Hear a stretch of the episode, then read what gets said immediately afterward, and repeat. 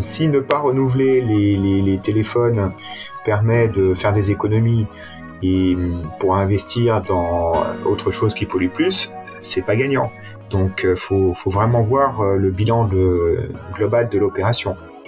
Bienvenue sur Técologie. Técologie, Técologie. Le podcast qui tente de lier technologie et écologie, alors que tous les opposent. Bonjour à tous, aujourd'hui nous recevons Fabrice Flipo. Bonjour Fabrice. Bonjour. Alors tu es professeur de philosophie sociale et politique, philosophie des sciences et techniques à l'Institut Mines Télécom et tu es chercheur au laboratoire de changement social et politique à l'Université de Paris. Tu es l'auteur de l'impératif de la sobriété numérique, l'enjeu des modes de vie. Euh, pour toi, euh, comment a évolué le sujet du numérique et, et l'écologie depuis le livre que tu as écrit en deux mille neuf, euh, Technologie numérique et crise environnementale, peut-on croire au T I C verte, et celui en deux mille treize sur la face cachée du numérique. Euh, pourquoi ce nouveau livre ? Qu'est-ce qui a, qu'est-ce qui a changé en fait depuis ? Bah, disons que le sujet a, enfin, en deux mille sept, deux mille huit, deux mille neuf a un petit peu enfin, intéressé les, les publics, c'est-à-dire que c'est lié au fait que Gartner, le, le consultant qui est spécialiste du domaine numérique, a, a calculé à, cette, à ce moment-là, en deux mille sept, que le, le numérique émettait environ deux pour cent des émissions de gaz à effet de serre planétaire, c'est-à-dire autant que l'aviation.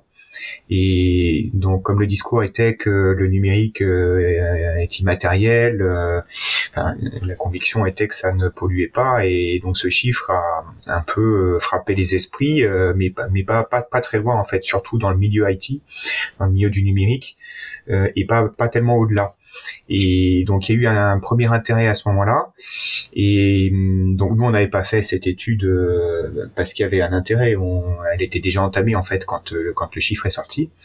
Et euh, bah, deux mille treize c'est un peu la, la, la queue de la comète, hein, comme on dit, c'est-à-dire que c'est, les, c'est les, le livre grand public tiré de, du rapport scientifique.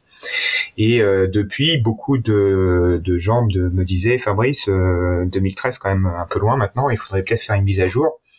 À commencer par l'éditeur euh, des éditions L'échappée qui, qui, qui, qui, qui n'ont pas voulu réimprimer le livre, estimant qu'il n'était pas, qu'il n'était pas plus assez à jour, et donc il fallait, euh, il fallait faire une grosse mise à jour.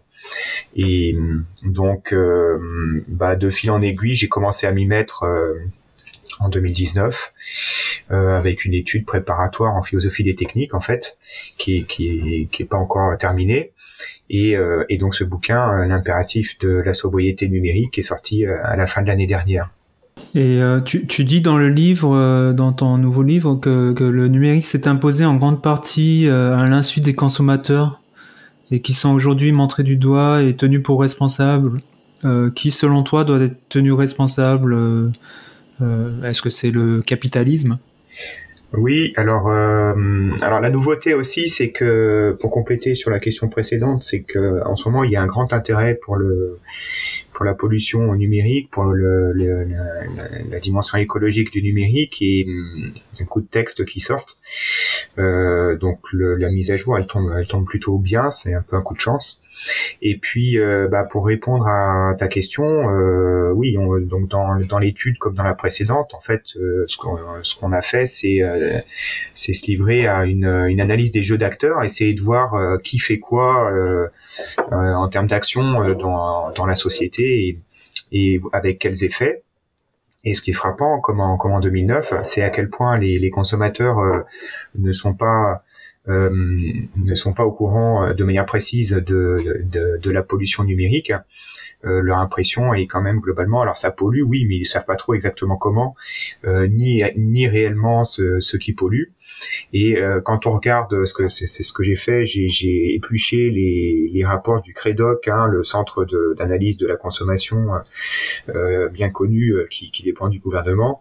Le CREDOC, euh, les stratégies des entreprises, et pour voir un petit peu comment euh, comment ça se passe. Et bon, il est clair que les, les que ce soit l'État ou que ce soit euh, les entreprises entreprises, il y a un, une alliance objective, un but commun de, de, de numériser euh, autant que possible le, le territoire. Alors du côté de, de l'État, de manière à avoir un territoire compétitif qui soit capable d'accueillir des, les entreprises de, du vingt et unième siècle, et cetera. Enfin, c'est le discours d'Emmanuel Macron, euh, d'une part, et de l'autre côté, du côté des entreprises du numérique, bah, d'étendre leur influence, euh, leur réseau, et, et évincer d'autres types de réseaux pour euh, se, se, disons, se, euh, créer une, une, ce qu'on appelle en, en philosophie ou sociologie des techniques, hein, une situation de, de lock-in, hein, de sociotechnique, donc de blocage sociotechnique qui fait que le numérique devient relativement incontournable.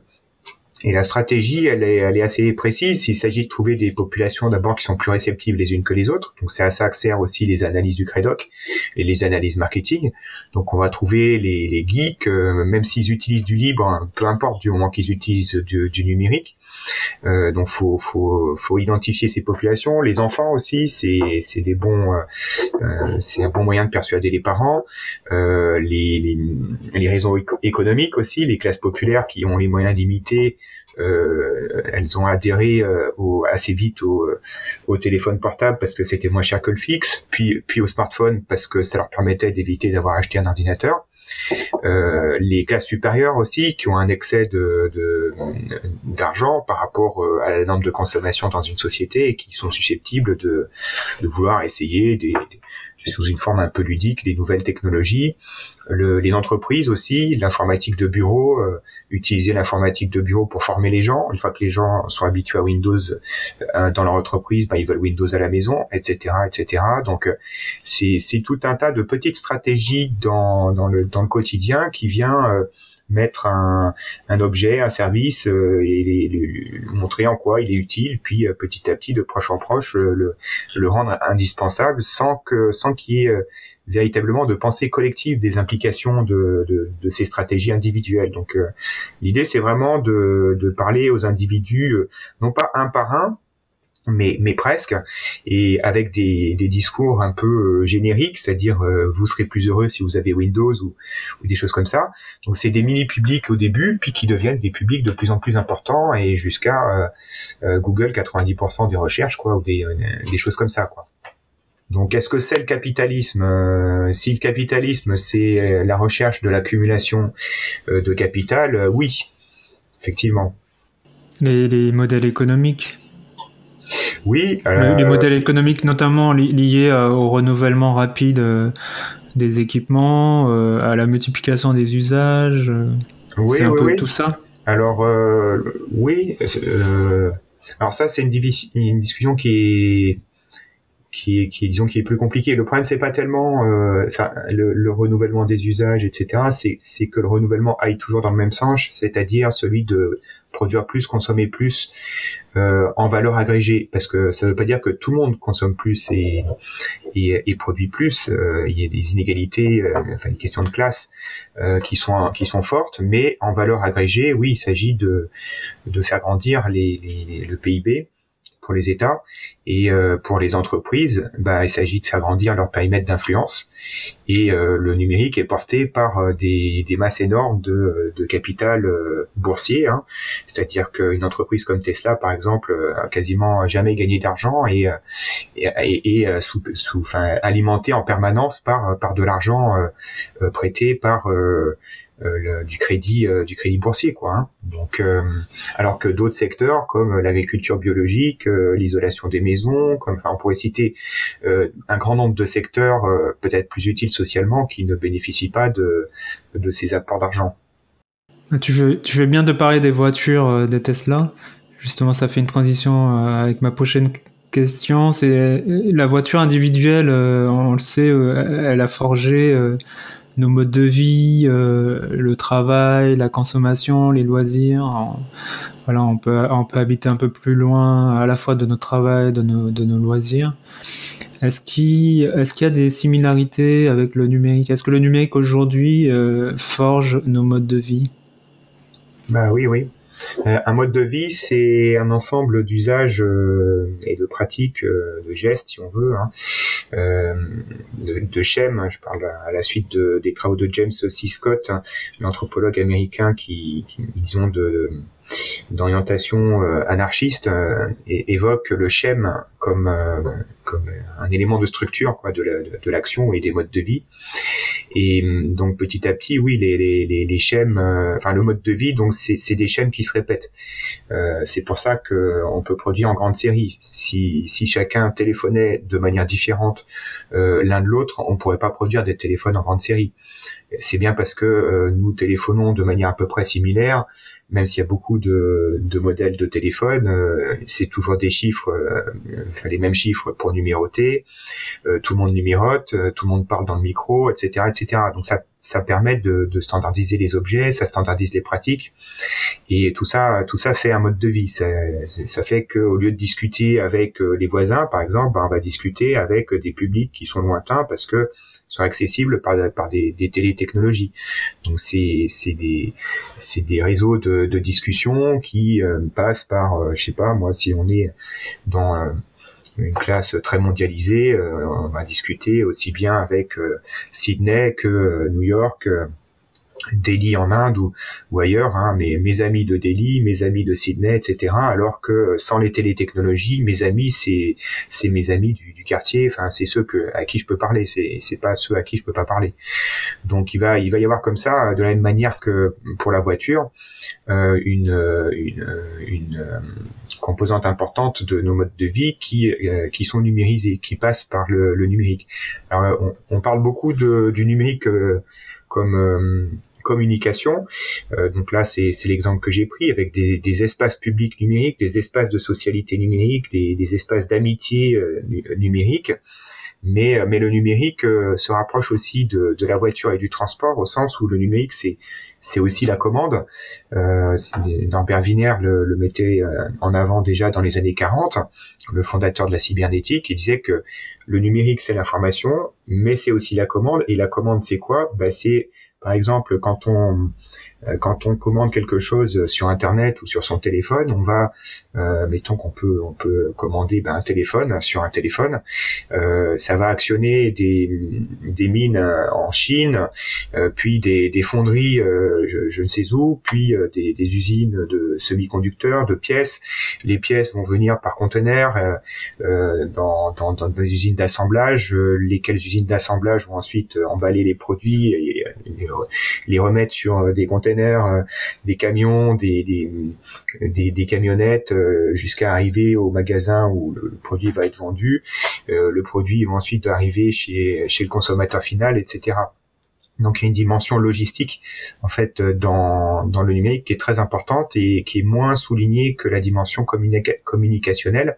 Mais en réalité, le numérique... Euh, enfin une grande partie du numérique, d'un point de vue, si on regarde du point de vue du chiffre d'affaires, euh, sert à, à automatiser les, les, les circulations de matière et d'énergie, à commander les circulations de, de matière et d'énergie avec euh, cette espèce de, de, de machine géante, hein, en quelque sorte. Hein. Lewis Mumford parlait déjà de la méga machine à propos de l'organisation humaine, mais là c'est l'organisation humaine avec le soutien de des automatismes euh, qui qui permettent de traiter un certain nombre de choses euh, euh, sans sans intervention sans intervention humaine. Une fois que c'est en, en place, c'est automatique, donc par définition ça se produit de soi-même, sauf la maintenance et, euh, et les corrections de de trajectoire, mais ça se produit de soi-même et euh, le téléphone, on appuie sur le bouton et il déclenche toute une série de, de, d'actions qui, euh, qui va nous permettre de, de, de commander le monde. Et euh, donc c'est aussi dans ce sens-là que le numérique forge les modes de vie. C'est, c'est, c'est sous, sous l'angle de l'information, mais aussi sous l'angle de la commande. Du coup, est-ce que tu, tu, tu parles un peu... Euh, est-ce qu'il y a un danger justement à la dépendance au, au trop numérique euh... On, on, on l'a vu là avec la crise sanitaire, avec la Chine à l'arrêt. Euh, on, on a craint euh, sur les approvisionnements. D'ailleurs, il y a, y a toujours une tension hein, sur les, il me semble, sur les processeurs. Il euh, y, a, y, a, y a, je sais plus quel fabricant automobile qui s'est qui s'est mis à l'arrêt en France parce que c'est, il ne recevait plus certains processeurs. Ouais. Ouais. Donc, est-ce que est-ce qu'il y a, y a, y a une forte dépendance au numérique et justement à aussi bien sûr à, à l'usine du monde qu'est la Chine. Est-ce oui. qu'il y a un danger par rapport à ça? Alors, oui, oui. Euh, alors, c'est-à-dire, est-ce que euh, la, est-ce réponse, que... la réponse est évidente, hein, mais bon, oui, oui, je, est-ce que je te ce... laisse creuser le sujet. Mais euh... est-ce que est-ce que ce mode de vie peut être soutenu euh, sans sans défaillance euh, pendant longtemps? Et évidemment, c'est c'est la question. Euh, c'est la question à laquelle, à l'heure actuelle, on peut quand même être tenté de répondre par la négative pour toutes sortes de raisons. La première raison est, est, est une question d'approvisionnement, euh, comme tu disais. Euh, à mon avis, c'est, enfin, c'est, c'est peut-être pas la première. Euh, enfin, je vais, je vais m'expliquer, mais euh, l'approvisionnement, c'est l'approvisionnement en matériaux et en énergie, hein, assez, de manière assez classique. Alors, en matériaux. Euh, oui, il y a l'usine Audi de, de Bruxelles qui s'est arrêtée euh, faute de, de, de composants. Et euh, c'est, je trouve que c'est un, un exemple intéressant. Alors c'est pas la première fois hein, qu'il y a, il y a des ruptures d'alimentation et des arrêts d'industrie suite euh, à, à des problèmes d'approvisionnement. Mais c'est un exemple intéressant pour montrer la, la dépendance en fait de, de secteurs qui, qui étaient sans numérique du tout. Euh, l'automobile, il y, a, il, y a, il y a vingt-cinq ans, il n'y avait pas de numérique. Ces voitures à carburateur, euh, il n'y avait pas de numérique du tout. Hein, le numérique arrive un peu, un, un tout petit peu avec le, l'alimentation électronique, l'injection électronique. Euh, mais, mais avant, c'est pas trop le cas. Et donc des secteurs comme ça qui deviennent dépendants, euh, étroitement dépendants de l'approvisionnement en, en composants numériques, lesquels eux-mêmes sont euh, dépendants de, de, des ressources euh, matérielles issues, extraites du, du sol et du sous-sol, surtout du sous-sol. Euh, là, en, en l'occurrence, c'est plus un problème de, d'ajustement de l'offre et de la demande, hein, c'est-à-dire que euh, le, le, les, les chaînes de, de, de logistique, bah, elles sont euh, très perturbées. Et donc du coup, euh, euh, donc toutes ces toutes ces fabrications en série, toutes ces ce que j'évoquais euh, tout à l'heure, la logistique a besoin de fonctionner de manière assez régulière pour qu'il y ait une Audi qui sorte tous les de l'usine tous les je sais pas toutes les cinq minutes mettons. Bah il faut que tous les composants circulent bien vers l'usine en amont euh, avec des stocks évidemment hein, pour euh, euh, pour essayer de faire des, des tampons et euh, absorber les fluctuations, mais qui sont quand même des, des stocks relativement faibles puisque les stocks ça coûte. Euh, donc c'est c'est des mécanismes qui sont euh, des, des logistiques qui sont qui sont quand même assez fragiles. Donc là c'est plus euh, un décalage entre l'offre et la demande, c'est-à-dire qu'il y a il y a, il y a des perturbations. Mais on peut. Mais est-ce que... Est-ce que, excuse-moi, est-ce ouais. que, est-ce que c'est un avant-goût justement de euh, de ce qui peut nous attendre avec euh, un éventuel épuisement des ressources, euh, notamment, oui, alors c'est, notamment c'est minières. C'est là que c'est plus compliqué parce que il faut, on est obligé de basculer après sur l'énergie. Et le, le, le numérique pour le moment est alimenté par euh, le mix énergétique mondial, lequel est à base de combustibles fossiles, puisque l'électricité n'est pas une énergie, pas plus que l'hydrogène d'ailleurs. C'est un, c'est un moyen de, euh, disons, c'est un vecteur énergétique comme on dit, hein, c'est-à-dire que c'est, c'est, c'est une énergie qui vient d'une autre énergie et, et qui est appréciée parce qu'elle est plus facile à utiliser. Euh, plus facile à transporter, euh, et cetera. Mais ce n'est pas une énergie primaire. Et euh, l'énergie primaire étant fossile, ben, le numérique réchauffe la planète, comme on pouvait euh, s'en douter. Et euh, là, on peut, euh, on peut penser que... Euh, alors, pour répondre sur les matériaux, euh, les matériaux, euh, même les terres rares, ne sont pas rares. Hein, c'est-à-dire que quand on dit les terres rares, ça veut dire que c'est des terres qui sont présentes en quantité euh, très faible sur la planète et très faible euh, en densité. C'est-à-dire qu'il n'y a pas de mines qui soient très concentrées. Euh, à une époque, on pouvait trouver euh, en Nouvelle-Calédonie, par exemple, des mines de zinc euh, à douze pour cent de concentration de zinc, ce qui est, ce qui est vraiment très très important. On trouvait des mines de fer à quasiment trente pour cent de concentration en fer. Euh, des mines de cuivre aujourd'hui, c'est, c'est plutôt zéro virgule cinq pour cent de cuivre par tonne de, de minerai de cuivre, par exemple. Mais avec les terres rares, c'est beaucoup plus faible que ça. C'est-à-dire qu'il y a très très peu de terres rares, de métal euh, utile, dans une tonne de terre qui est retournée. Ce qui veut dire que pour avoir ces quelques ces quelques grammes, bah, il faut retourner beaucoup de, de tonnes de terre, et pour retourner beaucoup de tonnes de terre, bah, il faut de l'énergie. Donc euh, le, le, l'épuisement des ressources est lié à, la, à, à l'énergie, et euh, l'énergie elle est liée au réchauffement climatique. Donc euh, c'est, c'est plus l'énergie aujourd'hui qui est déterminant que qui est déterminante que que l'épuisement des ressources. Euh, d'autant plus que les terres rares, les gisements ne sont pas forcément dans des zones, disons, disons, très conflictuel, enfin, disons, avec un, un fort potentiel d'opposition locale. Euh, si c'était, enfin, on l'a vu avec les gaz de schiste en France, euh, les gaz de schiste en Ardèche ou en Seine-et-Marne, hein, il y a une opposition politique qui est bien plus, bien plus importante que dans les déserts au fin fond de la Chine. Euh, et c'est la même chose d'ailleurs pour le pétrole en Arabie Saoudite. Mais euh, donc si le déterminant est l'énergie, si le, le déterminant de l'énergie c'est le fossile, le fossile c'est le climat, le climat qui se réchauffe, et cetera. Si on regarde les scénarios du pire en matière de changement climatique, c'est-à-dire euh, ceux qui sont euh, les hypothèses les plus, les plus euh, dérangeantes, euh, il est possible qu'on ait quatre degrés de réchauffement d'ici deux mille cinquante, donc euh, d'ici trente ans, ça veut dire que euh, les, les jeunes qui ont vingt ans aujourd'hui, ils auront cinquante ans à ce moment-là, donc c'est, c'est dans pas longtemps, hein. Euh, et avec quatre degrés de réchauffement, euh, on a des vagues de chaleur euh, jusqu'à cinquante-cinq degrés en France. Euh, le, le climat de Lyon, c'est le climat de, qui est actuellement celui d'Alger, et on, y, on imagine bien qu'il euh, y a des, des zones du monde qui sont, euh, qui sont, qui sont plus habitables. cinquante-cinq degrés, c'est plus chaud que euh, la vallée de la mort, donc euh, dans le Colorado. Euh, c'est, c'est, donc ça, ça change considérablement les choses. On voit pas tellement comment le, le numérique résisterait à, à des conditions pareilles. Euh, si un simple petit virus euh, déjà perturbe les, les chaînes d'approvisionnement, euh, euh, alors euh, un changement climatique les, les, les, les, les, c'est pas qu'il les réduira à néant, mais il les perturbera tellement que, que le numérique euh, ne fonctionnera plus, quoi, hein. Donc moi je vois plus comme ça en fait, comme euh, disons la, la, la, pour moi c'est, c'est plus comme ça qu'il faut regarder le problème. D'accord, c'est, c'est, c'est une question d'énergie euh, pour l'extraction. Euh, bien sûr, bon, faut, faut pas non plus éluder le, les pollutions générées, euh, pas, pas à cause de l'énergie, mais de, avec les, les produits chimiques euh, permettant de, d'extraire euh, les minerais. Oui, oui, mais ça... pas forcément plus qu'une autre euh, industrie minière. Oui, et, bien sûr. Euh, bon, il y a des secteurs qui sont plus intensifs, en, enfin qui sont plus destructeurs sur le plan de l'extraction que, que le numérique quand même, hein. Mmh. Alors, passons à autre chose maintenant sur, sur les solutions. Selon toi, que, qu'est-ce qu'il faudrait changer euh, à nos modes de vie euh, numériques pour euh, justement concilier euh, confort et, et soutenabilité? Ben, euh, il faudrait déjà euh, euh, stopper un peu cette fuite en avant numérique, de toujours plus de numérique et toujours plus de données, et toujours plus d'utilisation de données, et des programmes qui utilisent toujours plus de données, plus de vidéos, plus de euh, donc c'est ça, ça il faut faut il faut y mettre fin, c'est-à-dire que idéalement ce qu'il, il aurait fallu ne pas faire la cinq G et euh, avec euh, euh, disons mettre en place des des modes de vie numériques à l'intérieur de la quatre G, en, parce que si si on garde la quatre G, ça veut dire que c'est, il faut, il faut mettre fin à la neutralité du net.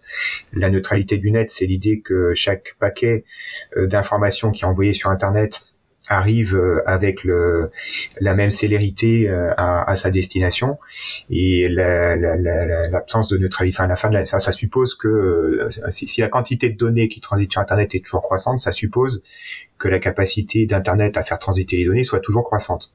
C'est ça qui maintient la, la neutralité du net. Toi, tu remettrais en cause la neutralité du net pour des questions de sobriété? Ah bah oui, c'est, c'est obligatoire. C'est-à-dire que si on se dit que la, la, la quantité d'informations, bah, il faut, euh, il faut la plafonner, euh, parce que, parce que euh, si on la plafonne pas, bah, c'est comme les émissions de gaz à effet de serre, ça nous emmène à des, vers des avenirs non souhaitables. Donc il faut plafonner la quantité de données qui y transitent. Alors se pose la question de l'arbitrage entre les données qui transitent euh, sur Internet. Certains, c'est, c'est, c'est comme sur une route. Euh, si on fait une, une deux voies, euh, il y a tant de véhicules qui peuvent, qui peuvent passer par heure. Euh, si on fait une quatre voies, ben, il y en a deux fois plus. Euh, mais deux fois plus, c'est, c'est, c'est pas quatre fois plus, c'est pas six fois plus, c'est pas huit fois plus. Donc il y a bien une limite qui est, qui est fixée au nombre de véhicules maximum qui peut, qui peut circuler. Ben là, c'est, c'est un peu pareil. Euh, et à partir du moment où il y a une limite, la question se pose de qui circule et qui circule pas. Euh, donc là, là sur, sur le numérique, ça va être la même chose. Donc on pourrait se dire que Euh, t- tel pourcentage de, de la bande passante euh, est dédié, euh, je sais pas moi, aux réseaux sociaux, euh, tel autre pourcentage euh, est dédié plutôt à ceci ou plutôt euh, ou plutôt à cela, euh, et puis euh, les, telle ou telle application qui est jugée euh, trop trop vorace par rapport à ce que à ce qu'elle apporte à la société, ben elle, passe, elle, elle passe tout, tout simplement pas, quoi. Donc c'est c'est c'est ce genre de choses qui pourraient être mis en place. Euh, est-ce que, est-ce que t'as, tu as discuté de ce sujet-là avec la, la Quadrature du Net, donc une association qui, qui défend entre autres la neutralité du, du net, de l'internet. Euh, en octobre dernier, ils se sont positionnés. Hein, ils ont, ils ont écrit un article qui s'appelle « Brisant le totem de la cinq G ». Donc euh, la Quadrature refuse le futur promis par les promoteurs de la cinq G. Est-ce que tu as eu l'occasion de discuter avec eux ? Bah, en fait, j'ai, j'ai eu l'occasion de discuter avec Félix Tréguer euh, lors d'un colloque de Cerisy, là, avec Yves Citon en, en septembre. Mais euh, j'ai pas discuté plus, plus en avant. Je vois que le, l'article date du neuf octobre deux mille vingt, c'est-à-dire que c'est après le colloque de Cerisy. Alors, c'est peut-être euh, en lien d'ailleurs hein, euh, avec ce colloque, c'est-à-dire que la Quadrature du Net n'a pas été historiquement très... Euh, Euh, disons très mobilisé sur la question euh, écologique hein.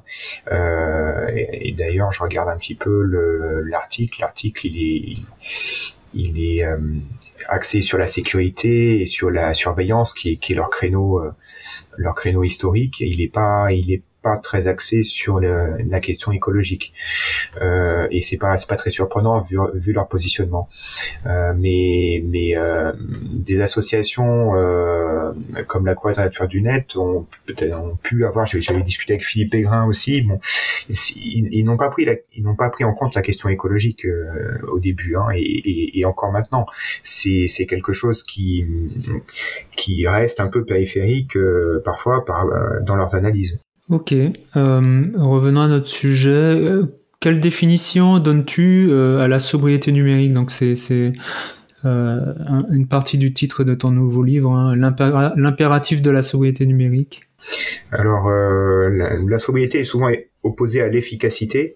Donc la, sobri- la sobriété est relative à l'usage, et tandis que l'efficacité, ça a à voir avec euh, la quantité de matière et d'énergie qui est nécessaire pour... Euh, assurer cet usage. Donc euh, ça va être d'autant plus efficace d'un point de vue euh, écologique, disons matière énergie, que on va consommer moins de ressources pour assurer un, un certain usage. C'est comme les voitures, c'est une voiture euh, qui consomme moins d'essence, elle va être plus efficace euh, pour, pour faire le même nombre de kilomètres qu'une voiture qui, qui, en, qui en consomme moins. C'est, c'est cette idée-là.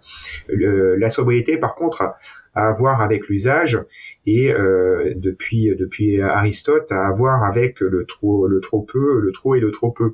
C'est-à-dire que à partir de quand euh, un usage est-il excessif et euh, à partir de quand un usage est-il au contraire insuffisant. Euh, donc on peut tout de suite penser à évidemment à, à, à, à, enfin du côté des usages insuffisants euh, euh, je sais pas le, le, le l'usage insuffisant de, de, de, de certains biens et services par, par les pauvres qui, qui du coup n'y ont pas accès. Euh, donc là, on est dans le trop peu et inversement, euh, l'usage excessif que les classes supérieures font de, de, de l'avion. Hein. Je disais, le Shift Project disait que cinquante pour cent des trajets en France aériens sont faits par un pour cent de, de la population qui, qui fait partie des classes les plus aisées. Bon, euh, voilà, s'il y a un excès de, de ce côté-là, et cet excès, alors pourquoi, pourquoi il y a un enjeu de sobriété de, de trop et de trop peu ? Bah, c'est parce que le monde, il est contigu. C'est-à-dire que, et là, c'est, ça, ça ferait faire moins peut-être à Aristote qu'à Kant. Kant disait, si, euh, il, si la Terre était plate, il n'y aurait pas de problème de propriété. En fait, il n'y aurait pas de problème de sobriété. On pourrait toujours euh, aller prendre des ressources un peu plus loin, on pourrait toujours renvoyer la pollution un peu plus loin, et donc euh, on ne parlerait pas de sobriété. On parle de sobriété à partir du moment où euh, les, les, la, la Terre est sphérique et que euh, les, les, les vies, euh, les modes de vie des uns ont une influence sur les modes de vie des autres. Et euh, donc il y a certains modes de vie qui, par leur... Euh, et le, leur caractère excessif produisent le, le, l'insuffisance de, de, de, de mode de vie, de, de, de qualité de vie pour d'autres parties de, de l'humanité. Typiquement, ceux qui polluent au niveau des gaz à effet de serre euh, détériorent la, la situation de, d'une, partie, d'une large partie de ceux qui polluent, qui polluent pas beaucoup, quoi. Donc la sobriété, elle s'entend dans ce sens-là. La sobriété, elle a rapport avec la justice. Qu'est-ce que c'est que, qu'est-ce qui, qui, qui sont ceux qui consomment trop, qui sont ceux qui consomment pas assez, et euh, bah, ceux qui, qui consomment trop euh, doivent consommer moins. C'est, ils doivent faire preuve de sobriété. Euh, ce qui, ce qui, ce qui n'implique pas que ceux qui consomment, pas forcément, du moins, pas assez, fassent aussi preuve de sobriété. Voilà, c'est ça, c'est ça l'idée. Hein. Et moi, j'ajoute aussi une autre idée qui, qui, qu'on retrouve un peu chez Emmanuel Macron quand il dit que euh, c'est, il est pour la cinq G parce qu'il est contre le modèle Amish. Euh, il y a une, il y a un enjeu de contrôle de l'historicité.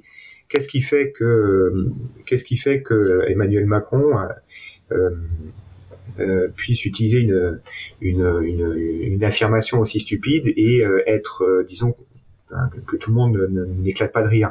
C'est-à-dire que, c'est, au sens où, euh, euh, si on faisait il y a un sondage dans la population française, hein, parce que le public à laquelle cette affirmation était destinée était d'abord la population française, si on faisait un sondage dans la population française euh, quant à qui, enfin, euh, qui considère que le modèle Amish est désirable, je pense qu'on trouverait presque personne.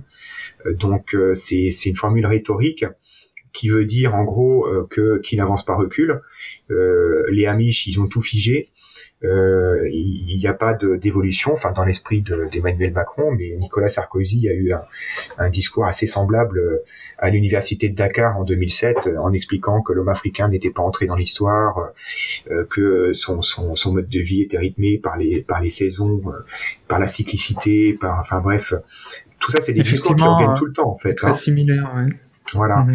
Et c'est des discours qui reviennent tout le temps. Et, et pourquoi ? Ben parce que euh, nous sommes euh, effectivement en partie dans une histoire linéaire, qui est celle, euh, du moins linéaire sous un certain angle, euh, qui est celle du de, de, de l'accumulation euh, capitalistique et euh, de, de la croissance, euh, de la consommation et de la production.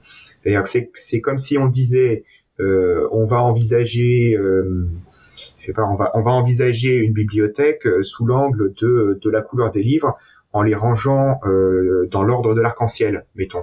Et on se dirait, on, on se dirait, dans cette bibliothèque, il y a une progression linéaire euh, de la première couleur de l'arc-en-ciel vers la, vers la dernière couleur de l'arc-en-ciel. Alors bon, oui, c'est vrai, certes, mais euh, c'est une lecture quand même qui est très particulière des événements.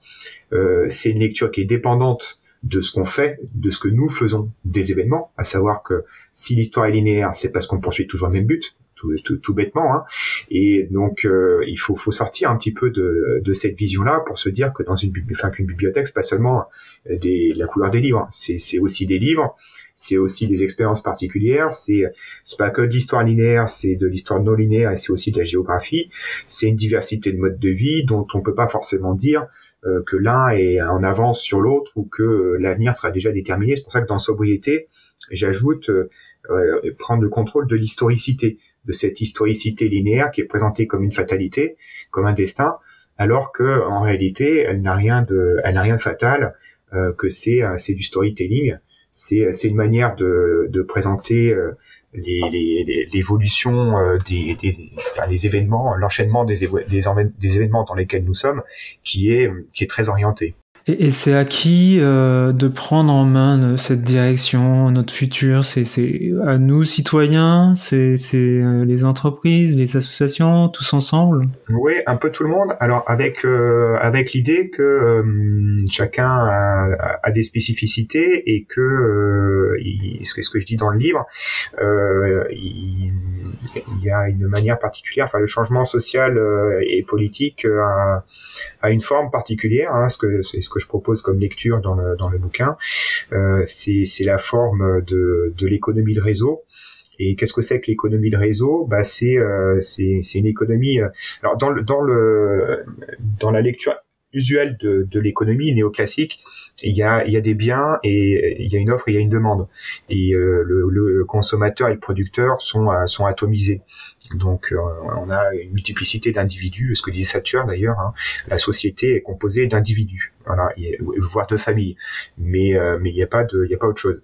De l'autre côté, euh, du côté, disons, euh, euh, socialiste ou marxiste, on va avoir tendance à, euh, à mettre l'accent sur les institutions, sur euh, euh, la représentation, euh, les, enfin, une forme de, de, de, de de planification, d'organisation euh, de, de, de, de la société. Moi, je suis un petit peu entre les deux, c'est-à-dire que euh, je pars un peu d'un débat qui est assez ancien, qui oppose euh, deux, deux composantes du, du mouvement écolo, euh, ceux qui sont réputés comme étant les partisans des petits gestes, donc typiquement les colibris, et ceux qui sont euh, partisans plutôt de, de la révolution et euh, qui vont se rapprocher euh, plutôt de, de, la, de la ligne euh, marxiste. Euh, alors, chaque position, chacune des deux positions tire sa force des faiblesses de l'autre.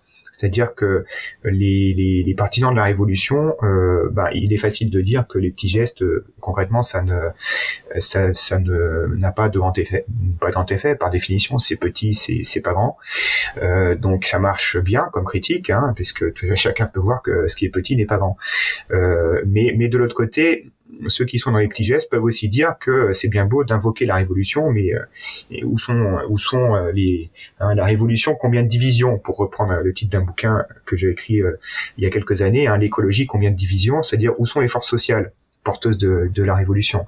Ben, on arrive vite à la conclusion que les, les révolutionnaires, ben, ils sont quelques-uns et c'est pas eux qui, enfin, c'est pas eux tout seuls qui vont faire la révolution. Donc, chacun, chacun tire sa force de la faiblesse de l'autre.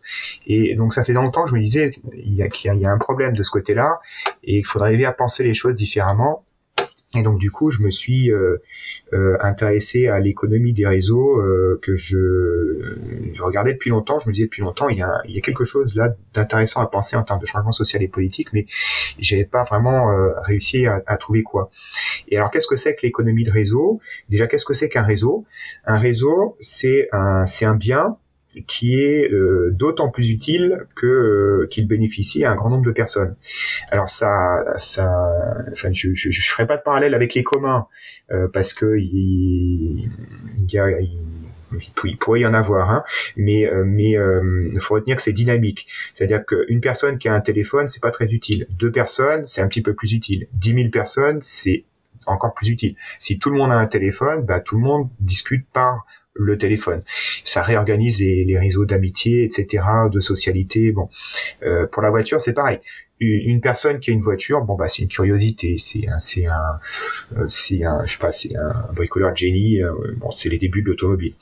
Euh, cent voitures, mille voitures, c'est encore des curiosités parce que ça justifie pas de fabriquer en grande série, ça justifie pas d'avoir des réseaux euh, routiers ou de, de réparateurs euh, de à grande échelle parce qu'une voiture qui passe une fois par mois, bon ben ça, ça, ça justifie pas d'ouvrir un garage. Donc il y a, il y a, il y a comme ça des, des, des, des des activités qui sont de l'ordre du petit geste, quoi, hein.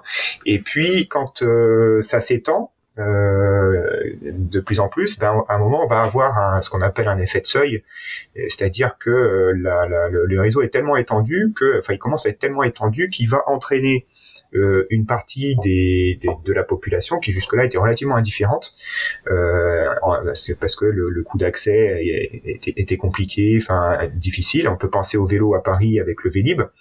Euh, avoir un vélo à Paris quand il y a des voitures partout, c'est, c'est dangereux. Mais s'il y a le Vélib', le Vélib' résout un certain nombre de problèmes assez concrets. C'est pas la peine d'avoir un garage puisqu'on peut le laisser dehors. C'est pas la peine de faire attention à ne pas se le faire piquer parce que de toute façon c'est pas le nôtre, euh, et cetera, et cetera. Donc ça résout un certain nombre de problèmes concrets, ce qui fait qu'un certain nombre de personnes qui ne seraient, qui n'auraient pas pris le vélo parce qu'ils ont toutes ces difficultés-là se mettent à prendre le vélo. Et on peut avoir un, un, un effet de seuil euh, qui, qui fait que tout d'un coup on va avoir euh, beaucoup plus de vélos et euh, des vélos qui vont commencer à évincer le, le réseau voiture. Et c'est, c'est ce qui s'est un petit peu passé là euh, pendant le, la crise Covid à Paris. Euh, il y a des endroits où il y a des pistes cyclables de, de grande taille euh, qui, qui se sont euh, relativement imposées.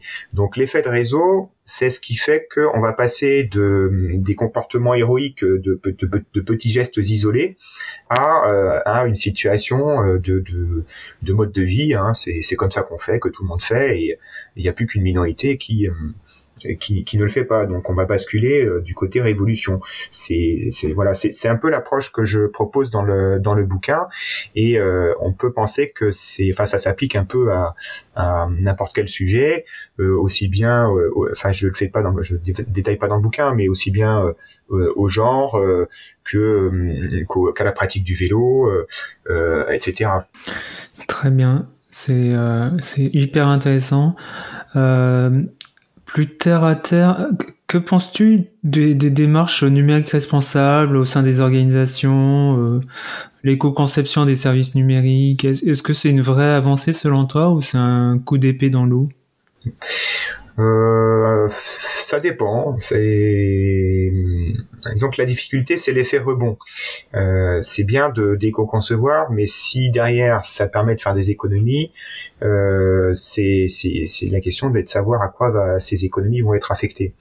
Euh, parce que le, l'histoire de, de l'industrialisation, c'est, c'est l'histoire de, de l'éco-conception, on pourrait dire. Hein. C'est-à-dire que les pr- premières machines à vapeur consommaient énormément de charbon, et puis, euh, ben, grâce à, aux améliorations su- successives sur la machine, elle, elle consomme de moins en moins de charbon. Euh, comme elle consomme beaucoup de charbon au début, on peut pas les utiliser à grand chose. Euh, on peut pas les, les, les, les il n'y a pas d'usage mobile par exemple, hein, parce que un usage mobile, ça suppose de trouver du charbon, des dépôts de charbon de manière régulière. Euh, il faut déjà qu'ils, qu'ils consomment un petit peu moins de charbon, ou alors pour pouvoir emporter beaucoup de charbon avec soi, comme dans le cas de la locomotive. Euh, faut pas que ce soit trop lourd non plus, dans, comme dans le cas du bateau. S'il, y a, s'il faut beaucoup beaucoup de charbon, euh, ça remplit le bateau. Enfin, euh, voilà, il y a des contraintes euh, assez fortes d'usage de la voiture, de la euh, machine à vapeur au début, qui font que ces, ces applications sont très limitées.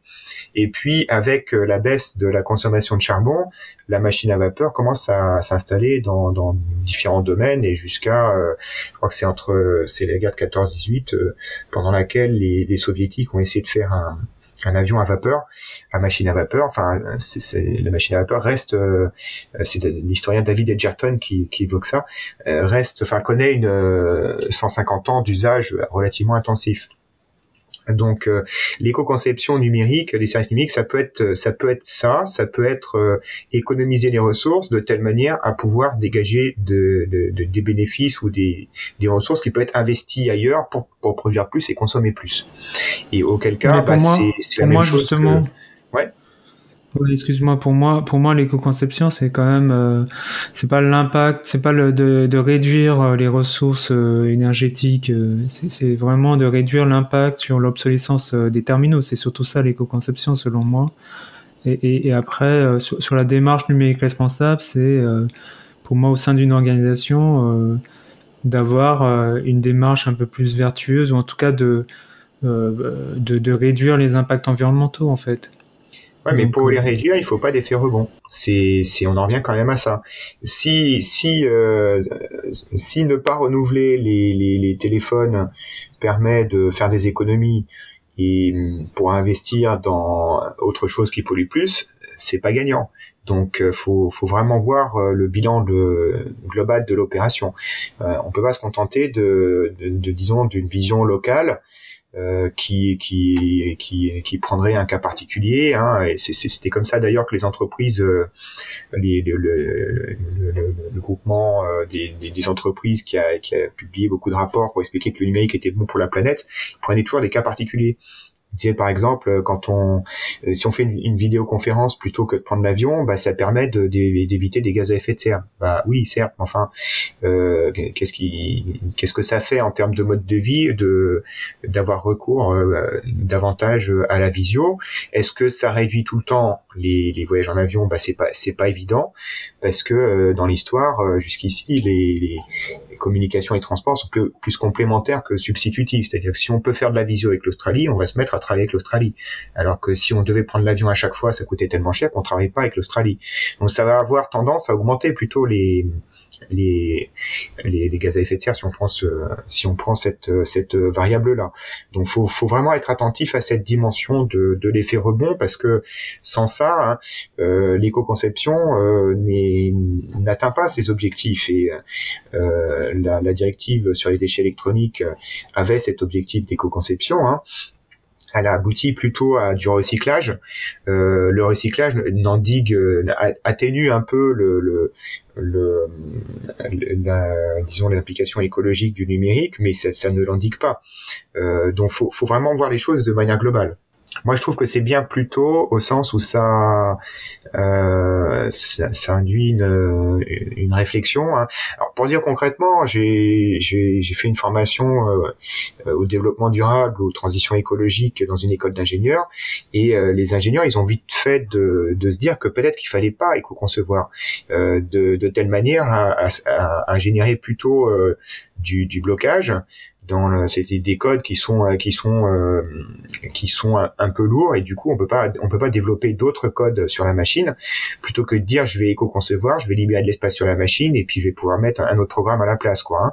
Donc il y a un vrai euh, il y a un vrai enjeu de de ce point de vue là, euh, et pas se pas se laisser prendre par euh, des visions trop locales.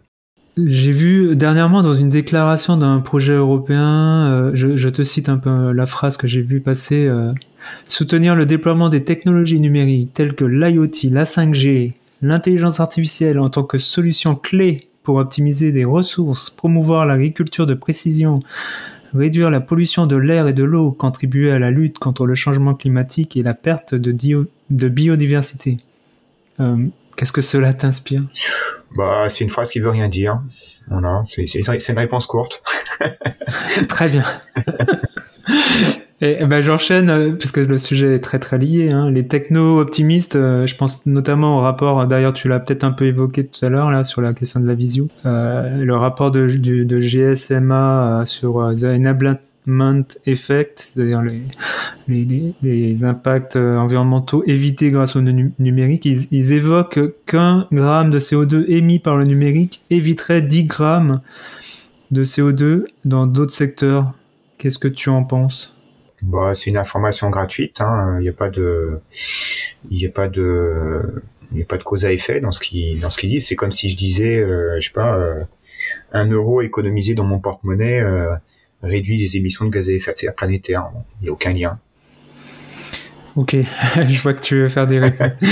euh, ok, ça, ça me va. Euh, ok, euh, j'ai lu que tu, tu donnes des cours sur les risques environnementaux et technologiques majeurs. Euh, je trouve ça intéressant, mais euh, de, de, quoi, de quoi ça parle ? Est-ce que tu peux nous, en, nous décrire succinctement le contenu de ces cours ? Ouais, alors là, je suis obligé d'être un tout petit peu plus long parce qu'il faut définir le risque majeur. Et le, le, le risque majeur, enfin on l'a eu avec le, la crise Covid, ce qui fait que euh, j'ai pas été surpris de ce qui de ce qui s'est produit, puisque ce cours-là je le donne depuis, euh, enfin je l'ai donné pendant quinze ans, parce que là en ce moment je le donne pas. Mais qu'est-ce que c'est qu'un risque majeur ? C'est euh, alors bah, les, les risques ordinaires, on va dire, sont sont des risques qui qui sont liés à des événements qui se produisent de manière régulière euh, et disons acceptés dans la société, alors que les risques majeurs c'est tout le contraire. Je vais donner un exemple, ça sera plus facile. Euh, chaque année on a trois à quatre mille morts euh, sur les routes et je ne sais combien de blessés. Donc en, en, en face de ces trois à quatre mille morts, euh, il y a les capacités de réparation, les capacités hospitalières pour euh, essayer de, de soigner les gens, euh, les capacités de, de, des pompes funèbres pour enterrer les gens, et cetera. Euh, les accidents ont un coût, ces accidents ont un coût, euh, ce coût est calculable, donc c'est un à deux millions d'euros par mort. Euh, du fait qu'on puisse calculer les coûts, on peut calculer les primes d'assurance. Donc, euh, donc conduire en voiture, c'est assuré parce que l'ensemble de la chaîne euh, des, des, des, de risques est calculable. On peut calculer les événements euh, qui se produisent et on peut calculer le coût des événements qui se produisent. C'est pour ça qu'on peut calculer les primes d'assurance. Alors, un risque majeur, c'est tout à fait différent. C'est un risque qui, euh, qui, qui est grave. Et, euh, et, et qui se produit, enfin qui est non probabilisable. Alors il est non probabilisable parce qu'il se produit jamais en fait. Hein. Alors on peut penser à l'exemple de la centrale nucléaire. Euh, les centrales nucléaires n'explosent jamais ou n'entre, euh, les accidents nucléaires sont extrêmement rares.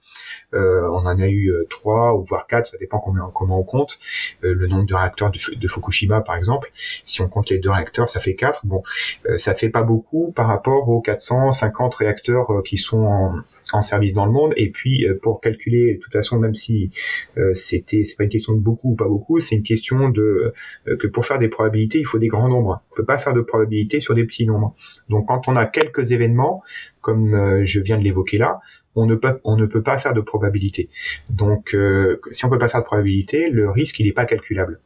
Donc ça c'est un premier point. Le deuxième point c'est euh, c'est le fait que un risque majeur c'est un risque grave. Qu'est-ce qu'est-ce que ça veut dire grave ? Grave, ça veut dire que quand le risque réalise, se réalise, il dépasse les capacités de la société à faire face. Et c'est le cas d'un, d'un événement euh, nucléaire. Euh, dans le cas d'un événement nucléaire, on n'a pas les hôpitaux euh, pour soigner les, les irradiés, parce que comme il n'y a jamais d'accident ou presque, ben, on ne va pas entretenir des hôpitaux avec personne dedans. Il n'y a pas de pompiers pour éteindre euh, les incendies nucléaires, parce que de toute façon, ça serait des pompiers qui feraient rien toute l'année, puisqu'il n'y a pas d'a, il n'y a pas d'accident nucléaire, euh, et cetera, et cetera. Donc, quand un accident comme ça se produit, un événement comme ça se produit, la société va se mettre en état d'exception. Et c'est exactement ce qui s'est produit avec le, le virus. C'est-à-dire que c'est pas du tout le virus de la grippe comme on a pu entendre en mars deux mille vingt. C'est, c'est tout à fait autre chose.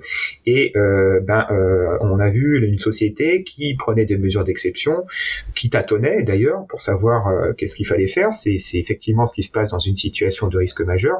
La société se, se met à apprendre parce qu'elle est face à l'inédit, à, à des, des, une situation qu'elle ne connaît pas, euh, précisément parce qu'elle n'a jamais eu lieu. Donc on n'est pas dans le répétitif, hein.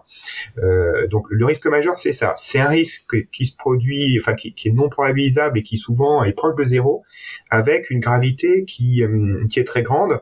Donc, comme le risque, c'est la probabilité fois euh, le, le, le, disons, le poids de l'événement, ça fait pratiquement zéro fois l'infini. Et zéro fois l'infini, ça donne quelque chose d'incalculable et de très instable. Euh, et donc, le changement climatique, les centrales nucléaires, les centrales nucléaires ne sont pas assurées, par exemple. Aucune, aucune assurance privée ne veut assurer une centrale nucléaire, précisément parce que c'est pas calculable. Les O G M ne sont pas assurés, précisément parce que les risques ne sont pas calculables, et cetera, et cetera. Donc, on est dans une classe de risques qui est, qui est, qui a, qui a des caractéristiques vraiment très spécifiques et que je trouve assez, assez intéressante d'un point de vue pédagogique pour les, pour les ingénieurs et pour les managers, parce que ils ont tendance à raisonner avec des régularités calculables, de leur montrer que euh, il peut y avoir de, de, de du tout autre qui, qui se qui se produit et, et, et qu'à partir de là il y a quand même des des choses, enfin euh, des, des régularités. La régularité, c'est c'est l'état d'exception. L'irrégularité, c'est euh, un fonctionnement, euh, une gestion de crise qui doit partir de, de, de, d'une situation d'apprentissage collectif, c'est-à-dire que personne n'a un plan quelque part pour faire face à une situation d'exception, euh, et cetera, et cetera. Donc c'est voilà, c'est pour ça que je, je me suis intéressé à ces, à ces, à ces risques-là. D'accord. Je voudrais qu'on aborde deux dernières questions avant de qu'on se quitte. Tu t'intéresses également à la décroissance. Euh, comment peut-on décrire la décroissance et les décro- la décroissance appliquée au numérique, comment pourrait-on l'envisager?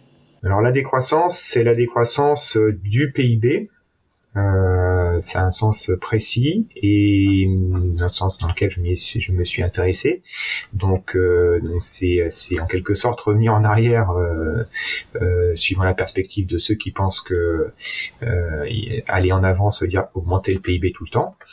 Et alors pourquoi je me suis intéressé, c'est parce que euh, la décroissance prend précisément le contre-pied, hein. On peut toujours dire que c'est un mauvais mot d'ordre et tout et tout. Bon, il n'empêche que conceptuellement et philosophiquement, euh, c'est, elle prend explicitement le contre-pied de l'historicité dans laquelle on se trouve. Et c'est, c'est ça qui m'a intéressé en premier.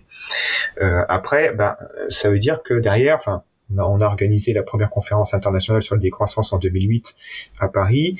Depuis, il y a eu beaucoup de, de conférences, ça, ça n'arrête pas, elles ont beaucoup grandi. On était à cent cinquante à la première, et maintenant c'est deux mille, trois mille personnes.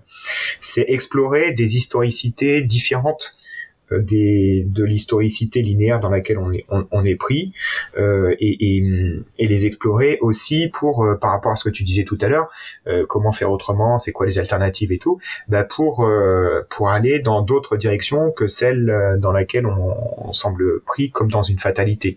Voilà, c'est, c'était, c'était ça l'objectif. D'accord, merci. Euh, du coup, euh, dernière question, tout autre sujet en revenant au numérique. Euh, Donc la semaine dernière, le, le gouvernement a annoncé une feuille de route gouvernementale euh, numérique et environnement. J'ai vu que tu, tu as écrit euh, une réponse à ce sujet. Euh, est-ce que cette feuille de route répond, euh, répond réellement euh, aux enjeux de numérique et environnement ? Bah non, hein, enfin euh, même même sur le plan des principes, parce qu'il y a, il y a enfin, c'est beaucoup de déclarations de, d'intention dans cette euh, feuille de route, c'est-à-dire qu'il faudrait que l'entre que les entreprises s'engagent, il faudrait que ceci, il faudrait que cela, enfin c'est, il y a beaucoup de programmatique et euh, et pas pas beaucoup de d'engagement concret. Donc c'est, il y a déjà ça. Et en plus, quand on regarde dans les dans le programmatique, euh, il y a quelques aspects qui sont intéressants, comme euh, le fait de vouloir revoir certains modèles de, de, de De, de business model, comme on dit, c'est des modèles de commercialisation, euh, euh, euh, stratégie de vente ou des choses comme ça. Donc ça, c'est, c'est effectivement très intéressant, mais euh, c'est, c'est pas explicité, et c'est un peu minoritaire. Le plus gros porte sur, euh, dans la lignée de la loi sur l'économie circulaire, euh, le plus gros porte sur euh, la, la, le recyclage des, des matériaux et, et, et un peu le réemploi. Euh, donc euh, c'est bien, c'est il faut sans doute euh, il faut sans doute le faire, mais c'est pas à la hauteur de par rapport à ta question, c'est pas à la hauteur des enjeux. Les enjeux, ils sont d'abord dans la quantité de, de data qui euh, qui euh, qui qui transite, et dans tout euh, dans la dans, dans la stratégie des, des entreprises du numérique, qui est de faire circuler toujours plus de data à travers de tout un tas d'applications euh, comme euh, qu'on a déjà évoqué, l'intelligence artificielle, la voiture autonome, euh, et cetera. Donc c'est euh, le gouvernement Macron euh, d'un côté soutient toutes ces I A, euh, informatique quantique, et voilà, et de l'autre dit bon ben si on recyclait les matériels ça serait bien. Ben non, c'est c'est voilà, il y a un problème de ce côté-là, et euh, donc je pense que c'est assez clair que ça ça répond pas aux enjeux, ça porte ça fait porter un peu le, le, le, le la responsabilité sur euh, sur la durée de vie des terminaux, ce qui est ce qui est assez insuffisant. Eh bien merci euh, Fabrice, c'était hyper intéressant. Euh, je te propose qu'on qu'on se retrouve dans, parce que j'ai l'impression qu'on a on a un peu effleuré les sujets. On se retrouve dans quelques mois pour une petite mise à jour. Euh, Et, euh, et vraiment, euh, du coup, je recommande euh, donc ton dernier livre, hein, L'impératif de la sobriété numérique. Euh, merci beaucoup et bonne continuation. Ouais, merci à toi. Salut. Salut.